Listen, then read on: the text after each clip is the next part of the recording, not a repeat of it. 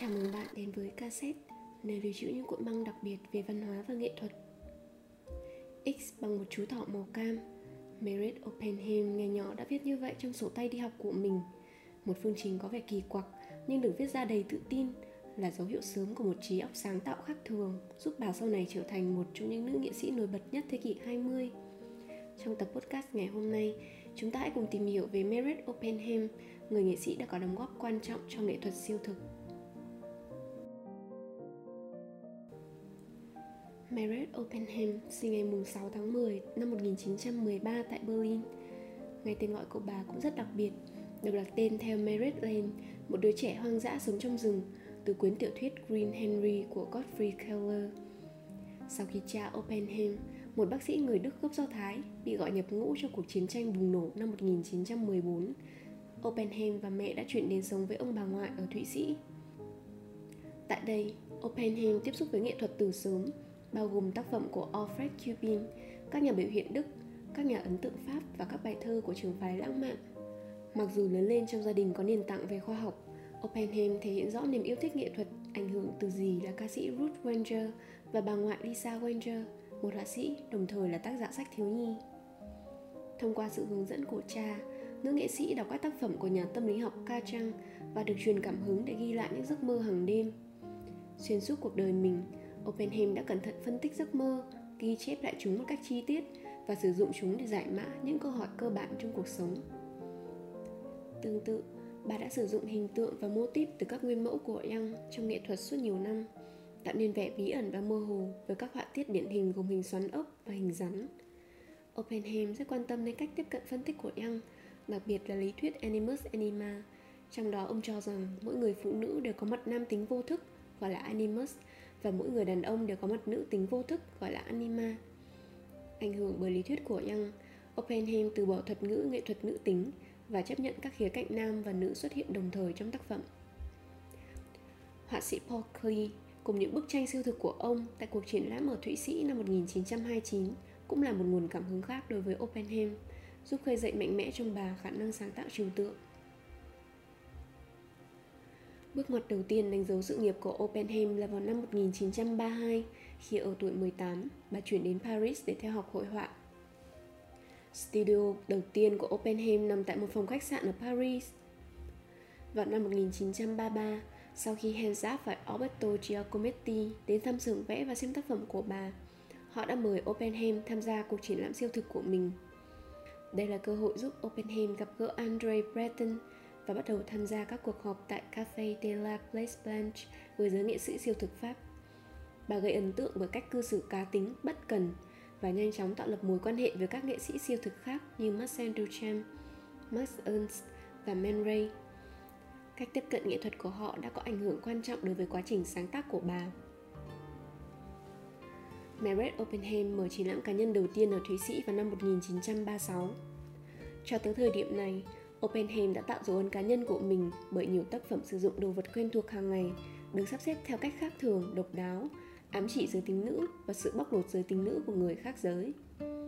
Tính cách mạnh mẽ và tự tin của bà hiện diện trong mỗi tác phẩm được tạo ra, truyền tải sự thoải mái nhất định của Oppenheim khi đối diện với chủ đề sự sống và cái chết. Chính nét độc đáo, táo bạo trong nghệ thuật của bà đã giúp nghệ sĩ này trở thành một nhân vật hàng đầu của phong trào siêu thực. Tác phẩm nổi bật nhất gây tiếng vang lớn cho Oppenheim là Object hay Bữa sáng bằng lung thú, sáng tạo năm 1936. Object của Oppenheim bao gồm một tách trà, đĩa và thìa, tất cả được bọc bằng lông từ một con linh dương Trung Quốc. Ý tưởng cho tác phẩm này xuất hiện trong một cuộc trò chuyện giữa Oppenheim với Pablo Picasso và người tình của ông tại quán cà phê. Họ đã khen chiếc vòng tay lông thú độc đáo mà Oppenheim đang đeo, từ đó gợi cho Oppenheim suy nghĩ còn thứ gì khác cũng có thể được bọc lông tương tự Bằng việc sáng tạo ra object, Oppenheim đã giải phóng đĩa thìa và tách trà khỏi chức năng ban đầu của chúng như những vật gia dụng bình thường. Do đó, người xem sẽ cảm thấy ngạc nhiên thích thú khi quan sát object, đồng thời băn khoăn về ý nghĩa thực sự của từng món đồ. Điều thú vị là mỗi thành phần của tác phẩm đều thuộc về thế giới văn minh.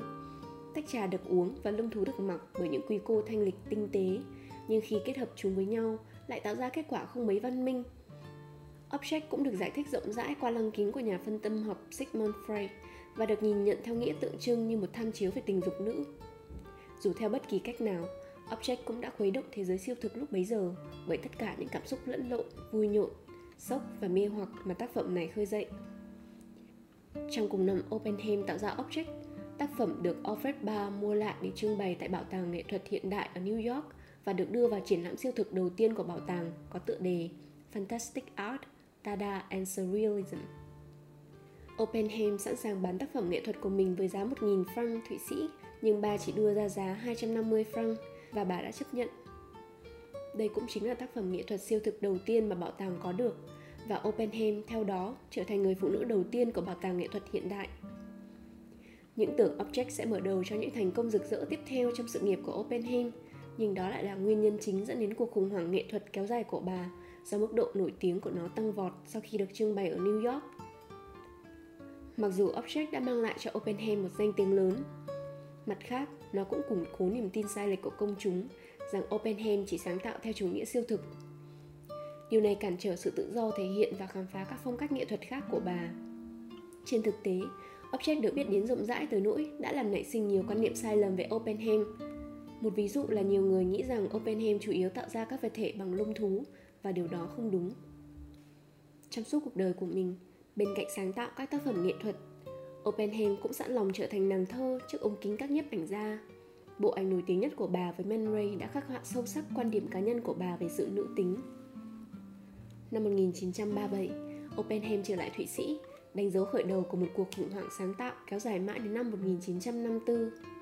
Bà đã vật lộn sau khi đạt thành công quá lớn và lo lắng về việc phát triển sự nghiệp trong những ngày tháng tiếp theo. Oppenheim tạm ngừng hoạt động nghệ thuật vào năm 1939 và thay vào đó đã học phục chế nghệ thuật nhằm đảm bảo sự ổn định tài chính. Mặc dù duy trì một số liên lạc với bạn bè của mình ở Paris, bà tạo ra rất ít và phá hủy hoặc bỏ dở phần lớn những tác phẩm của mình trong giai đoạn này.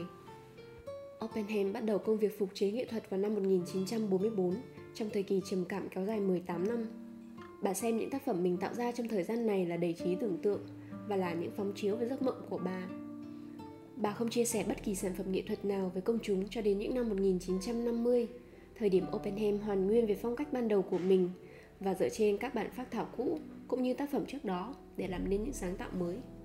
Những năm 1950, Oppenheim kết bạn với Arnold Brutlinger, giám đốc điều hành của Bảo tàng nghệ thuật Kanzlerbrunn. Các chương trình và triển lãm khác nhau tại Kanzlerbrunn đã đặt Oppenheim trong môi trường nghệ thuật hứng khởi, cho phép bà khám phá các xu hướng nghệ thuật quốc tế Năm 1956, Oppenheim thiết kế trang phục và mặt nạ cho vở kịch của Daniel Spory ở Bonn. Ba năm sau, bà tổ chức bữa tiệc mùa xuân Le Festin cho một vài người bạn. Tại đó đồ ăn được phục vụ trên cơ thể của một phụ nữ khỏa thân với ý nghĩa là bữa tiệc xa hoa về cuộc sống, tình yêu và cái chết. Cuộc trưng bày gây ra tranh cãi khi Oppenheim bị buộc tội coi thân thể phụ nữ như một vật để bị ăn ngấu nghiến. Được sự cho phép của Oppenheim, Andre Breton đã tổ chức lại buổi biểu diễn này tại Paris, nhưng màn trình diễn quá khiêu khích và Oppenheim cảm thấy ý định ban đầu của bà đối với tác phẩm đã bị mất. Sau này, nữ nghệ sĩ thừa nhận, thay vì một bữa tiệc mùa xuân đơn giản, đó chỉ là đang lấy một phụ nữ làm niềm vui cho nam giới. Oppenheim nhận thấy chủ nghĩa siêu thực đã thay đổi sau Thế chiến thứ hai và do đó tách mình khỏi phong trào. Bà cảm thấy mình thuộc về thế hệ sau chiến tranh nhiều hơn. Từ đây, Oppenheim đặc biệt sống thật với chính mình và tái hiện trong tác phẩm những chủ đề sáng tạo bằng thứ ngôn ngữ hình ảnh mới mẻ. Bà giữ một xưởng vẽ ở Bơn từ năm 1954 và sống ở đó cho đến khi qua đời năm 1967.